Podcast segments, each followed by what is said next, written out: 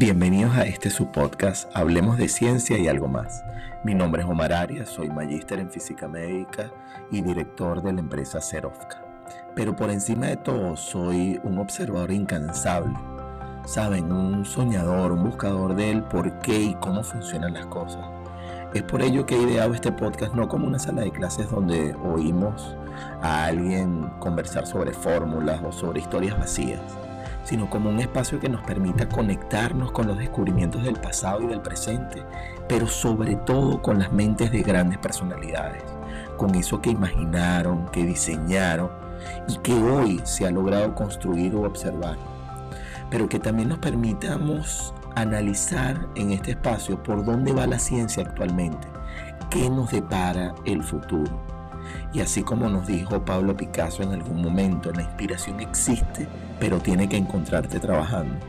Que nos consigamos acá, en este espacio justamente de inspiración, en esta pausa que, necesitamos en nuestro día a día y que nos va a permitir justamente ver las cosas de una manera distinta, desde una nueva perspectiva. Preparémonos entonces en cada episodio a viajar por el espacio-tiempo que nos permitamos justamente descubrir una nueva visión de ver nuestra vida y el entendimiento. Usaremos el método científico muchísimo, de manera intuitiva, de manera un poco más pragmática, pero sobre todo las habilidades que más resaltan en la ciencia actual. Pero antes de abordar estas habilidades que nos servirán en nuestro trabajo, en nuestros estudios incluso en nuestra vida personal, empecemos por comprender qué y por qué llamamos la ciencia moderna.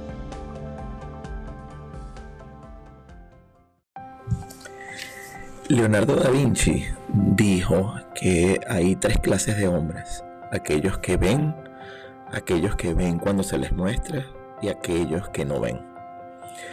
Esto para mí es la más clara demostración de cómo una sociedad podía estar dividida en, bloques, pero esa sociedad, ojo, eh, no tiene por qué haber sido solamente la del Renacimiento con Da Vinci o la post-renacentista con Galileo o la de nuestros días. Es decir, en cualquier momento de nuestra historia estamos justamente en la presencia de aquellas personas que eh, ven y analizan los hechos, aquellos que solamente ven si se les explica y se les muestra, se les comprueba, mientras que hay otros que a pesar de la demostraciones, de los ejemplos, de la visualización de las cosas, no lo ven. Es preciso justamente dejar en claro que a principios del siglo XVII, finales del XVI, no se sabía qué era lo que hoy conocemos como ciencia empírica. Sí, ya más bien recién, recién estaba naciendo.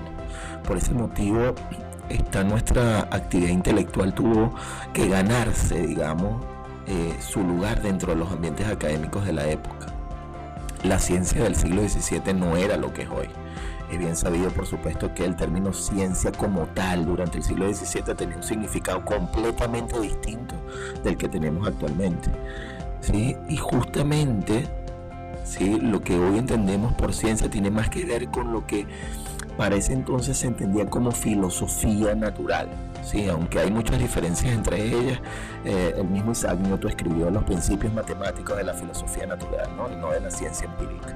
En cierto sentido, la ciencia del siglo XVII era, era primitiva ¿sí? y experimentaba, entre comillas, justamente sobre el método experimental. Entonces, a lo largo de toda su historia, la filosofía natural tradicional o aristotélica había buscado no solamente conocer las causas de las cosas, sino también y como último fin moralizar a los hombres. Junto con este objetivo moral se ubicaba también uno religioso. Ahora bien, para los críticos de la nueva filosofía natural, mecánica y experimental, esta parecía amenazar las prioridades morales y religiosas de la educación tradicional, ya que no se hacía hincapié más que en el carácter experimental y empírico de este método. Los sabios renacentistas rechazaban esencialmente las traducciones y los comentarios escolásticos de esas obras de la antigüedad, pero no llegaron a una visión moderna de la ciencia experimental. Además, la educación universitaria de aquella época tenía un dudoso valor para el desarrollo de la ciencia. La formación académica incluso de los estudiantes era más bien precaria y las primeras asociaciones profesionales, como por ejemplo el Royal College of Physicians de Londres, no eran mejores. En lo referente a las influencias herméticas en el pensamiento renacentista, la magia reformada, culta y filosófica, esa llamada magia blanca, era más o menos el equivalente de lo que sería la ciencia.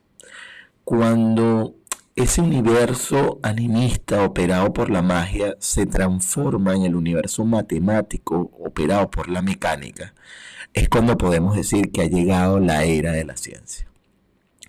Ese proceso se inició en la época postrenacentista y obviamente se desarrolló gradualmente en la senda del pensamiento físico-matemático y yo creo sinceramente que el gran artífice de esta obra es Galileo.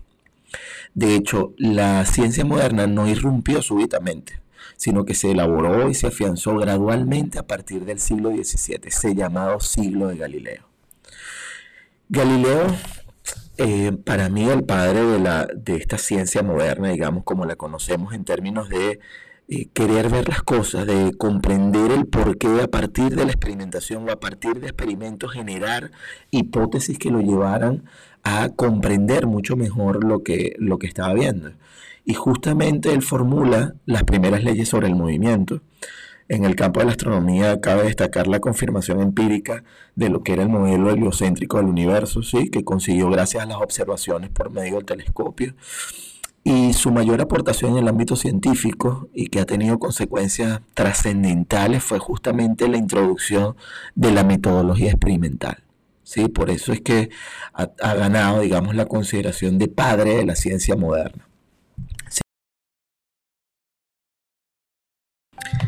Y justamente es así como Newton también eh, habló luego de que ningún gran descubrimiento fue hecho jamás sin una conjetura audaz, dando justamente eh, para mí el ejemplo más claro, el de Galileo, ¿no? a quien pensar o ocurrírsele viendo, estando en una iglesia, viendo cómo era el movimiento de los candelabros donde, que, que suponía o que tenían allí las velas y todo lo demás y que tú veías allí como un péndulo, ¿no? Y, analizar justamente el movimiento de los péndulos. Eh, luego conoció, digamos, a partir de la existencia del anteojo, eh, justamente lo convirtió en telescopio, pudo observar el tema de las manchas solares, pudo hacer un análisis, un registro de las manchas solares en el tiempo, más bien descubrió incluso los satélites de Júpiter, los cuatro, cuatro de ellos, ¿no? Cuatro lunas de, Júpiter. Eh, y, sobre todo Galileo mostró esa parte audaz y ese no tener miedo ante, ante lo que descubrimos. Y era justamente cuando defiende ¿sí? la validez del eh, modelo heliocéntrico de Copérnico ¿sí? frente al geocéntrico que estaba imperante en la época y que era propuesto por Ptolomeo y que Aristóteles también apoyó. Y esto obviamente generó que Galileo se enfrentara a un por parte de la Inquisición, ¿no? que incluyó sus obras, las de Copérnico, en el índice de obras proscritas, prohibiendo no solamente la enseñanza en público de las teorías científicas, ¿sí? que caminaban contraria a las tesis eclesiásticas y académicas de la época, sino que también generó, por supuesto, que él llegara a eh, estar recluido, ¿sí? a estar preso en su casa y justamente eh, Galileo en ese proceso de Inquisición dijo su frase célebre, Epur si mueve. ¿sí? Y es que también se mueve. ¿sí? A pesar de que lo obligaron a refutar sus teorías, él lo que sigue insistiendo era que, bueno, podrán decir lo que quieran, pero igualmente se mueve. Igualmente, la, lo que estamos viendo desde el punto de vista experimental supone y trasciende cualquier, cualquier análisis o cualquier imposición que tengamos desde la perspectiva, bien sea religiosa o, o de cualquier tipo, ¿no? Así que creo que esa es una de las características que definieron a la ciencia moderna y que no debemos olvidar. Ese carácter de, primero, de tener esa voluntad, de ese arraigo, de, así como lo decía Einstein, de que hay una fuerza motriz que es más poderosa que el vapor, la electricidad, incluso la energía atómica, y es la voluntad.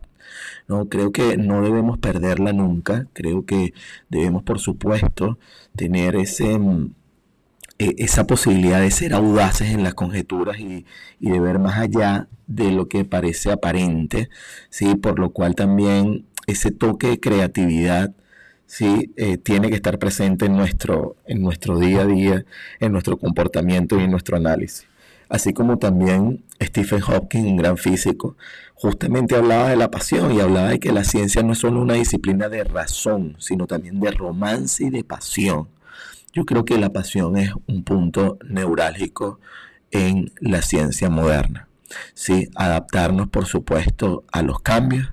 Como lo decía Tesla también, la historia de la ciencia nos demuestra que las teorías son perecederas y con lo cual Stephen Hawking después dijo, la inteligencia es la capacidad de adaptarse al cambio. Entonces seamos inteligentes, comprendamos que todo está en continua evolución y que necesitamos hoy más que nunca comprender nuestro entorno y para comprenderlo, para analizarlo e incluso para modificarlo, tenemos entonces que ser audaces, creativos, ingeniosos y sobre todo innovadores. Muchísimas gracias y nos vemos entonces en nuestro próximo episodio.